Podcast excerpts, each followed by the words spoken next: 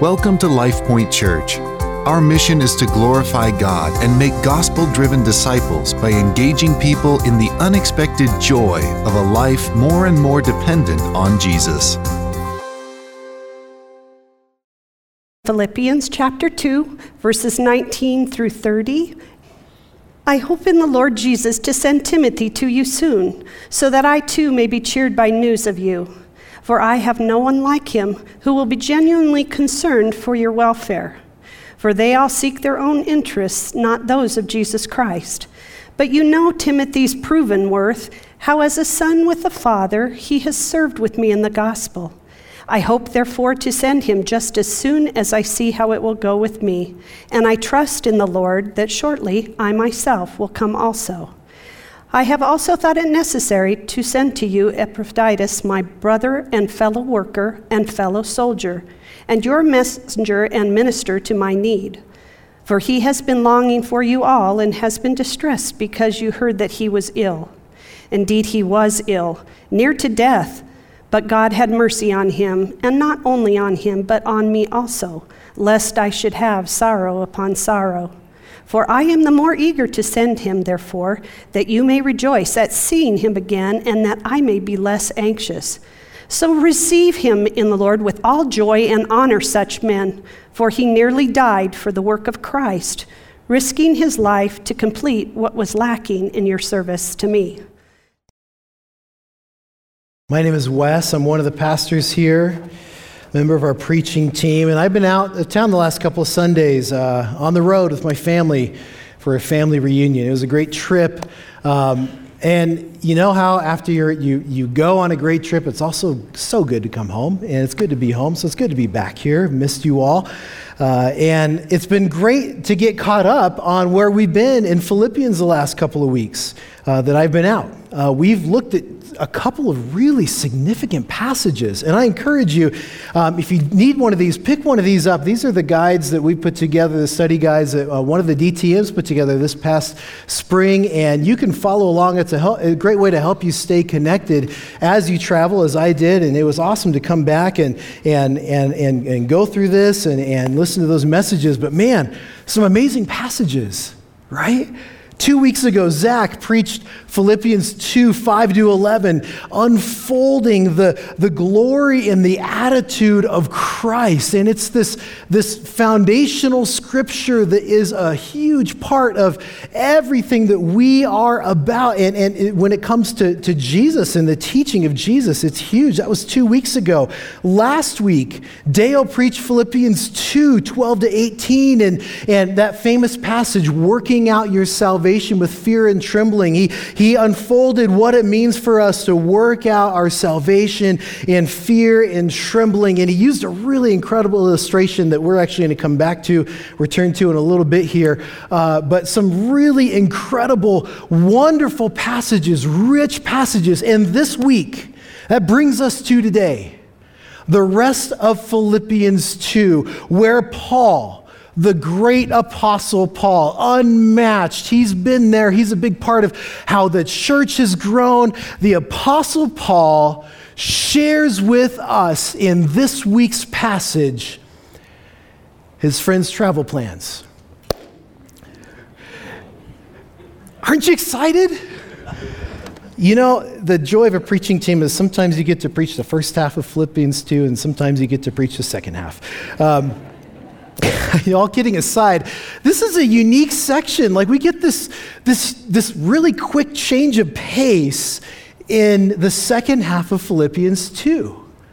And it, it's funny if you study this and dig in a little bit, like even even like famous historians who who, who study scripture, Karl Barth is one who who points out that this section, unlike what came before and unlike what what comes after, this section doesn't seem to have any real direct teaching. And we've just come from this rich, rich teaching on the very nature and personhood and godhood of Jesus. And, and we're about to dig into some other stuff. And here we get like copied on Paul's Expedia travel log for the upcoming month, you know?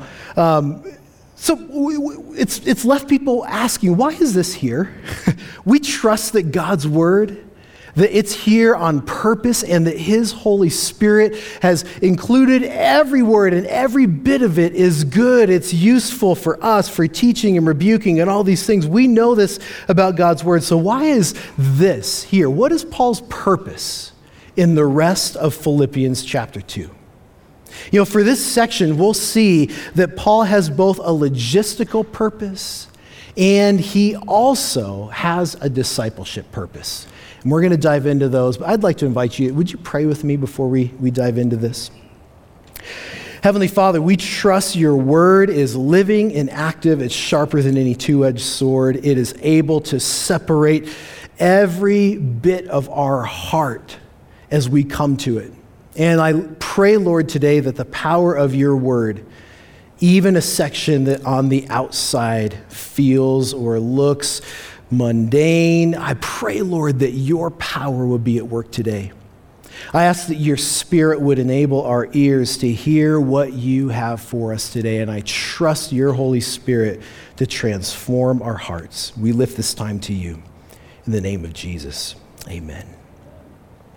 Uh, this is a good day to open up your Bibles to Philippians chapter 2. I want to invite you to do that. Philippians chapter 2, uh, we're in 19 to 30, and we're going to first look at Paul's logistical purpose for this section. Uh, that kind of helps us understand what exactly is going on here as we look at his logistical purpose for this section of Philippians chapter 2. And as we dive into verses 19 to 24, we see Paul explains why Timothy won't be coming to the Philippians as soon as they had maybe hoped. Paul explains that he's going to send Timothy when he knows, quote, how it will go with me. And if you're just joining us here, Paul is sending this letter from prison in Rome. He has appealed to, to, to Caesar. He wants to take his case all the way, all the way to the emperor. And so he is imprisoned in Rome. And, and when he says, I'm going to send Timothy as soon as I know how it will go with me, that's like a like, like a, a, a real nice way of saying, I'm going to wait and see if my head's still on my shoulders after this trial or if I get executed. I mean, this is life and death. He's on death row here. And, and so he explains that he's going to send him when he knows the, the result of his imprisonment and trial. I think it's important to point out, too, that Paul's plans here all of these logistical plans he's making, you know, he, he bought the travel insurance for all of this. Um, it, it's all held loosely before God's plans. Look at verses 19 and 24. He says, I hope in the Lord to send Timothy. And I trust in the Lord that I'll also be able to come. It's like he's saying, I have these ideas, these plans, but I know the Lord may have other plans. And so my hope is in the Lord's plans, and, and but he's, he's, he's saying, he's making his own plans and saying, we'll see what the Lord, what the Lord does. So his, his plans are held loosely before God's plans. So he talks about Timothy and says, Hey, Tim isn't coming as soon as you expected. And then he goes on in verses 25 to 30, and he explains why Epaphroditus is going to be showing up sooner than they expected. You know, here I think it's important to, to, to take a step back because it's easy to get lost in some of the ins and outs and who's coming when and why and all of this. So we need to remember the Philippians, they had sent Epaphroditus to Paul with a financial gift. They heard that he was imprisoned. They know that he's on death row. They know this could be the end. And the unique thing for Paul, a privilege he has being a citizen of Rome, is even though he's imprisoned, it's something that scholars believe he was likely on house arrest, that he was not like in a dank dungeon, but he was, if he had the means, able to rent a home and stay in that home. And uh, courtesy of the emperor, he was provided a guard who was chained to him 24 7, so they knew he'd never leave. And so he was truly imprisoned in this house but there was opportunity for the church to come and provide for his financial needs. And so they sent Epaphroditus with a financial gift to make sure that he could stay in a, in a, in a place that met his needs and had the food and medical care that he needed and whatever else he needed. And their intent was that Epaphroditus would not just deliver this financial gift. Uh, Venmo was still in its early production working out the bugs. They couldn't just Venmo him. Um, but they wanted him to actually stay and minister to his physical needs as well. They didn't want his only company to be the brute that he was chained to. So they were expecting that Epaphroditus would be there until the end of his incarceration. They were expecting not to see Epaphroditus until Paul's imprisonment was completed, either because he was executed or because he had been freed. In which case, they would not expect to see Epaphroditus come back by himself. So, if you're the Philippian church and every day you're checking the road and you're wondering, is he coming back today? If you saw your friend returning by himself without Paul, your heart would sink because you would know that Paul had been executed. So, those in the church would likely greet Epaphroditus when they saw him with great disappointment. And then once he started talking, saying, Whoa, whoa, whoa, don't worry, no, guys, guys, guys, he's still alive, he's still in prison, their disappointment likely would turn to anger. Like, what are you doing? You abandon your mission? You're supposed to stay there and encourage him. And so Paul was very careful in this letter to say, hey, I want to send him back to you. And, and he's careful to do this for several reasons. He wanted to make sure that they understood that Epaphroditus had not abandoned his mission. In fact, quite the opposite. He was willing to give his life for the mission. He had suffered a sickness, an unnamed sickness. We don't know what it was. He nearly died. The Lord healed him. And, and just really, even without the sickness, do you know what it means to be the friend of a man on death row in Rome who's being held because they think that he's committed high treason against the emperor? Like, this is a dangerous mission, even without getting sick. And so Paul wanted to make sure that, that the folks in Philippi knew that he had not abandoned the mission or abandoned him. So, in reality, Epaphroditus, he had, he had risked his life, very nearly lost it, and, and both he and Paul were concerned. This was a serious enough situation. Remember, you couldn't just mail a letter. If you wanted to send a letter, you had to find somebody, a person, willing to carry that letter. The situation was grave enough that somebody thought it worthwhile to make a dangerous trip to go tell the Philippians, hey, Epaphroditus is really sick. He's probably going to die. He's probably already dead. And then that person made it all the way back to Paul and Epaphroditus to say, oh man, they're so worried about both of you now. So we got to realize this was a serious, serious situation. And Paul's logistical purposes here within, within this passage are, are really to, to, to handle a, a very serious matter. As it turned out, though, his ongoing needs during his imprisonment had been met by the financial gift. And then it turns out, too, the Philippians wouldn't have known that he had Timothy with him that whole time. And Timothy was able to care for all the needs that he had. So, the summary here Paul's logistical purpose in this passage, he wants the Philippian church to know hey, Tim's not coming right away, he's going to come later, but Epaphroditus is coming now, and be nice to him when he shows up. you know, that's, that's his logistical purpose. Let's turn to his discipleship purposes here. The logistical purposes set the stage for Paul's discipleship purposes for the church. But to unpack what he's doing as he aims to teach and disciple the church in Philippi, we have to look at what he says in particular about the two men that he's talking about. Now, the people in Philippi, they know Timothy, they know Epaphroditus. Paul knows that they know him, and so he starts talking about them. And, and, and it's, it's, like, it's like, like they probably could have written this as well, but it's important to see what Paul unpacks about the character of these two men. Look at verses 19 to 21 with me. He says, I hope in the Lord Jesus to send Timothy to you soon, so that I may too be cheered by news of you, for I have no one like him I've got no one like him who will be genuinely concerned for your welfare. For they all, and he's talking about other people, other believers, people that, that maybe that they know, and common says, all those others, they seek their own interests, not the interests of Christ. Now look at this. Paul talks about Timothy who has this genuine concern for the church in Philippi, and it's a, a concern for their welfare that sets him apart from all the others.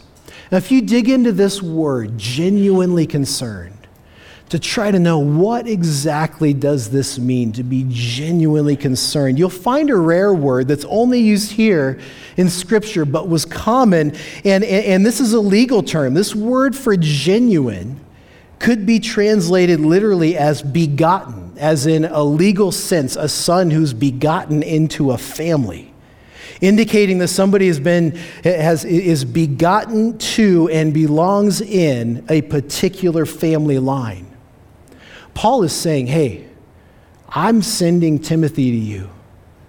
When I know how it goes with me, as he's writing this, he knows that he may be sending Timothy by himself. He knows that his imprisonment may end in death. He says, No one else will care for you. He has this genuine concern. It's the kind of concern that you would find within a family. It's this, this, this desire to see your welfare taken care of, the kind of desire that somebody would have who belonged in together in a family. Timothy's interest in the Philippians is, is unique, and you can contrast it with everybody else in verse 21. These folks who seek their own interests and not those of Jesus Christ. Now remember, Paul is speaking of Christians, even people involved in ministry. It's possible in ministry to be serving the Lord and doing churchy stuff like, like what we're doing here, and to do it really truly seeking your own interests instead of the interests of Jesus. That's possible. And Paul's saying, hey, Timothy's not like, you know people like that, and Timothy, he's not like that. No, he belongs to you like family belongs to you. Timothy's interest in the Philippians is pure, it's the opposite of, of self motivated. He's not looking when he goes, because Paul sends him to this church, he's not looking to go to this church to, to grow his audience or his name or his followers or his influence. He's looking to further the work of Jesus in them. It's a genuine concern for their welfare in Christ. And Paul says in verse 20, this is beautiful. He says, I have no one like him. This word, no one like him, in the Greek, it's, it literally means that, that we have the same soul. It's the same language that we've, we've looked at earlier in Philippians 2 the last three weeks. This same word is translated in verse 2 of chapter 2 of Philippians as being in full accord and of one mind with somebody. He's saying, he's saying there's, there's no one like him. Like this, this man is united in purpose. We are united in unity. We are of the same soul, the same mind. Our heart beats because the Holy Spirit makes it beat together. He's, he, it's hard to describe in English just how highly Paul is lifting up the character and heart of his, his son, Timothy. And then he goes on to speak of Timothy as a father and, a, and as a son. verse 22, he says, You know this about him, you know his proven worth. This isn't all just words, church. This, this man has proven his worth. Now, this word, proven worth, it's a beautiful word, and Paul uses it on purpose, and he, he's, he's only used it one other time in his letters. If you look at Romans chapter 5, verses 3 and 4 and 5, you see this, this beautiful picture that Paul paints of what it means to suffer. This should be a familiar passage to most of us. Romans 5 3 says, Not only that, but we rejoice in our sufferings, knowing that suffering produces endurance, and endurance produces character, and character produces hope. And this is the kind of hope that doesn't disappoint because it points us to the love of God that will carry us through the very end. This character that Romans 5 speaks of, this is the same word that Paul uses in Philippians 2 to speak of Timothy's proven worth. It's the kind of character, it's the kind of personal value that comes when you have suffered for the sake of Jesus and Jesus has transformed your heart and made you soft to the work of God and the love of God and the love of his people through that suffering. Timothy's character is proven. Now let's look at what Paul says about Epaphroditus. I don't know how he could say anything any higher than what he said about Timothy, but look at the next section where he talks about Epaphroditus. It's like this, this bouquet of words. Look at this. He says, I have thought it necessary to send you Epaphroditus, my brother and fellow worker and fellow soldier, your messenger and minister to my word. He's saying, This man, Epaphroditus, he's the real deal. You sent him on a mission that he accepted. And it's like he's saying his worth is also proven, just like Timothy's has been. He nearly died for the sake of Christ. Paul regards him like family, as a brother. Paul regards him as a peer in the work of the gospel, a fellow worker. He regards him as a fellow soldier, somebody who stood in the trenches and suffered and taken the shots and taken the hits. He is talking about Epaphroditus in, with, with all of these superlatives. It's just beautiful. He says, Your messenger. That word is literally apostolos. It's like, it, it's like he's lending Epaphroditus Paul's title of apostle here. He's, he's speaking highly of him. He wants the church to have no mistake. This man is worthy of your honor. he also says he's been a minister to my need. He lifts up Epaphroditus and he instructs him in verses 29 to 30. He says, Receive him with joy. See him as setting the standard for what and who you, they're to honor. And he points out he has risked everything, his very life, for the sake of Christ, the calling of Christ. Now, if you look at verse 30, this, this term, risking his life, it's, it's literally a gambling term. And I, I know we're a Baptist church, but Paul talks about gambling, so I'm talking about gambling here. Paul is saying this man, Epaphroditus, he wagered his very life for the sake and purpose of Jesus. And he was willing to lose it, to give it all up for the sake of Christ. Paul sees it, and we don't know all the details of the circumstances, but he sees this sickness in Epaphroditus that he contracted as being unavoidable if he was to be faithful to the work that Jesus had called him to. He risked everything for the sake of Christ. So we have this man, Epaphroditus, who had, was sent by the Philippian church. And I, I'd love to have seen like the church meeting when they chose him and sent him. Like, hey, who's willing to go hang out with the guy that uh, uh, is on death row and is, is wanted for treason against the Roman government, and you may not ever come home, and it's a long journey, which is dangerous anyways. Who's willing to give all this up and never see your wife and kids again or us again? Like, like how many hands do you think went up for that? I don't know. I wish I could, like, I can't wait to talk to these people down the road someday and find out what this was like. But they sent him. He bravely accepted the mission and was willing to give everything for it, and, and nearly his life was demanded of him. So Paul is sending him back. And he's sending him back, and he, he's, he's, he doesn't just tell them to honor Epaphroditus.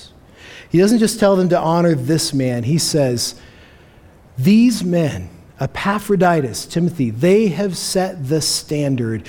These are the kinds of people you are to honor. These are the kinds of people that are worthy of your praise. Honor such men, the kind of men that would give it everything up for the sake of Jesus. This is the kind of man they're to honor. Those who walk with Jesus, who, who he, he's, he's instructing the church here. He's discipling them. He's saying, you need to make a shift in who and what you honor, who you are willing to look up to. So I ask today, church, who do you honor?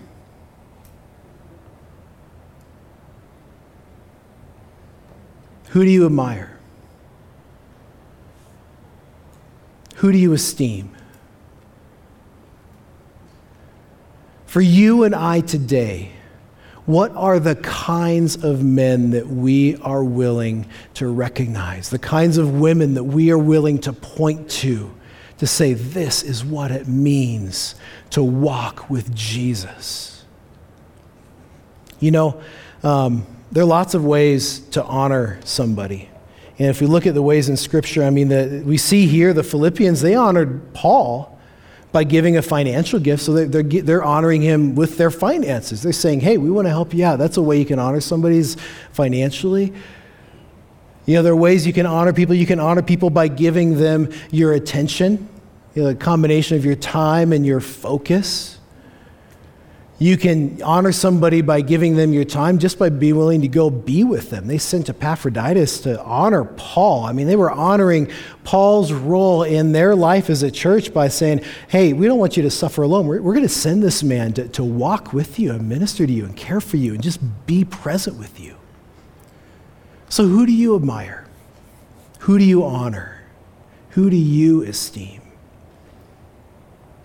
You know, I think it's interesting these days, and, and this probably was no different then as well, we have a tendency to honor those who have remarkable gifts, remarkable talent, remarkable beauty or humor or like output, you know, like people who produce a lot, like that guy scored a lot of touchdowns and that guy sold a lot of houses and, and, and, and, and that woman did 11 loads of laundry the day before we left for our road trip. That's actually true.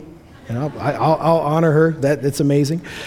You know, we tend to honor people because of these things their gifts, their talents, their beauty, their humor, their output, what they're able to produce. You know, we honor people because of, of, of these, these, these external things. But who does Paul tell the Philippians to honor? Look at this list. Look at what he says. He says a lot about Timothy and Epaphroditus. Does he say, Hey, I'm sending Timothy to you after the Romans behead me because I want somebody there who's a great teacher? Does he say that? I imagine Timothy's a great teacher, but is that why he told them to honor him? Does he say, hey, you, I'm sending Epaphroditus back to you because like, like he's he's really winsome. and the church needs winsome people so that folks who don't know Jesus will be won over because he's, he's not hard to look at and he's funny, but he's also really gifted with knowing how to talk with people who have different beliefs and who's able to really clearly articulate the gospel. He can do these things. Does, does he tell the church to honor Timothy and Epaphroditus because of what they do? No. Who does Paul tell the Philippians to honor? He says, Honor such men, those with a Christ like character, proven and revealed through suffering and service. That's who he tells them to honor. We get so caught up with gifting and all these other things. And, and, and Paul is saying, Church, I want you to honor the kind of people that are like Jesus. Timothy's preaching stinks, but you know what? His character, he's got a love for you that is unmatched in this world. Honor him. Like I said, I doubt Timothy's character, uh, Timothy's preaching stinks, but his, his character is huge. He holds them up, Timothy and Epaphroditus, as what it looks like to live in the way that he's been exhorting them throughout Philippians so far, throughout this letter. He's saying they truly embody this Christ like character. They are the kinds of people you're to honor. Remember the kind of character that he's been exhorting them to have? Close your eyes and think about uh, Epaphroditus and Timothy as I read back from Philippians 2 1 to 8. So, if there's any encouragement in Christ, any comfort from love, any participation in the Spirit, if you have any affection and sympathy, complete my joy by being of the same mind, having the same love, being in full accord and of one mind. Do nothing out of selfish ambition or vain conceit, but in humility consider others. Count others more significant than yourselves. Let each of you look not only to your own interests, but also to the interests of others. Have this mind, this attitude among yourselves, which is yours in Christ, who, though he was in the form of God, did not count equality with God a thing to be grasped, but emptied himself by taking the form of a servant. Being born in the likeness of men and being found in human form, humbled himself by becoming obedient to the point of death, even death on a cross. Philippian church, Timothy and Epaphroditus, they look like this. This is who you should honor. You should look to them as your example of what it means to live in a Christ like way. Paul is lifting them up as this beautiful example. Now, last week, Dale unpacked what it means for us to work out our salvation with fear and trembling because of the work that the Lord is doing in us. And if you missed last week or the week before, I encourage you to go back and listen. Uh, you know, and that passage is, is often misunderstood. If you've grown up in the church and you've heard that passage, I need to work out my salvation. What I thought Jesus worked out my salvation. I thought it was finished on the cross. And, and, and Dale shared this illustration I thought was great. It was so helpful. He said, you know, getting saved, responding to the work of Jesus, and, and being saved into the gospel of Jesus Christ, it's a lot like getting married. You know, you those of you who aren't married and you're hoping to be married maybe maybe you have this yearning this longing like ah, if i can just get to that day i just want to be married. It's a lot like getting married because when you're married after the wedding and the celebration is over you realize you've not come to the end of something. You've not like finished something. No. You've just begun to work out what it means to be married and to spend your life for the sake of someone else. And so when, when you try, if we try to understand why Paul includes all of this stuff here, all of these logistical items and, and everything, all of it is, is meant to be an opportunity to showcase the Christ-like character of, of Epaphroditus and Timothy so that he can tell the Philippian church, hey, as you work out, your salvation, as you spend your life figuring out what it means to belong to Jesus and to be saved. Like those of you who get married, spend your lives figuring out what it means to be married. As you do that, you must change whom and what you honor. So Paul's helping them work this out. This is the big idea of this passage. He's saying, hey, as you work out your salvation, working it out must change the kinds of people that you honor, whom and what you honor. We have this tendency to look at gifting and to hold up all of these other things. And God is saying, I want you to honor those who carry a character that looks like Jesus, an internal character of Christ that's been tested through suffering and trial, and they come out looking like Jesus. Why is this? You see, what and who we honor will shape what and who we become. If we spend our lives honoring and esteeming and looking up to people who don't carry the character of Christ, we will spend our lives working against the work of Jesus. Because, friends, if you have trusted Christ, and you are a Christian, God's work in your life day by day is to transform you and make you more and more and more like Jesus Christ. We need to align those that we honor with the work of God so that He can transform us more and more. So I want to invite you today, friends, evaluate who you honor. Evaluate the people that you, that you value, the people that you esteem, the people that you look up to. Do they have the character of Christ? If we're going to work out our salvation before God with fear and trembling and spend our lives understanding what it means to belong to Jesus, we must change whom and what we honor. So, who do you honor? Who do you admire? Who do you esteem? Do they have the character of Christ? Is it proven? Have you seen them respond with Christ like love when they suffer, when they don't get what they want? Paul, how many times did Paul not get what he wanted when God's Spirit redirected him and he responded with faithfulness to Jesus and faithfulness to the church?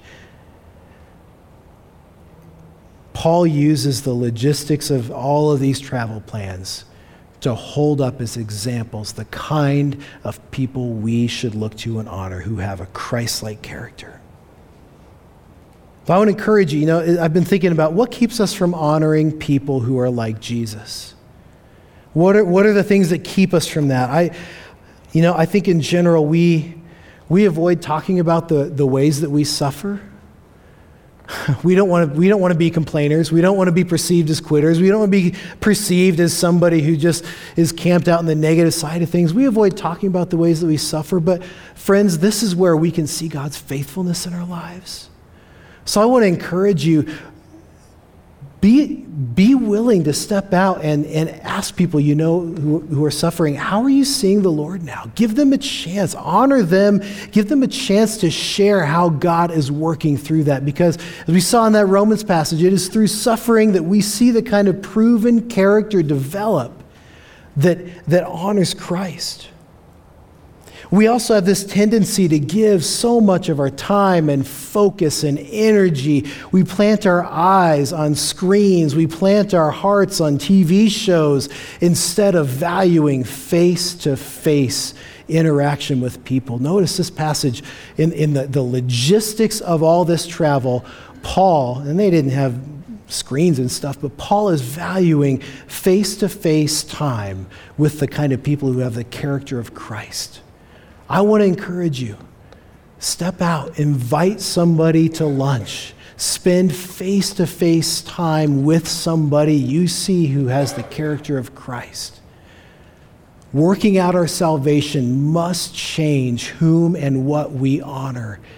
And we can honor them by investing our time and our effort and our energy and our very presence with those who we see walking with Jesus. Will you pray with me? Heavenly Father, I pray that you would help us to see the work that you are doing in us to grow the character of Jesus and the work that you are doing in our brothers and sisters and our families and in our church. Lord, help us to honor and revere and esteem those who carry the character of Christ. Make us a community, make us a people that holds up the character of Christ as our highest calling. Lord, help us to walk in this work that you are doing in us. I pray this in Jesus' name. Amen. That concludes LifePoint Church's podcast. For more information about our church, visit sharethelife.org.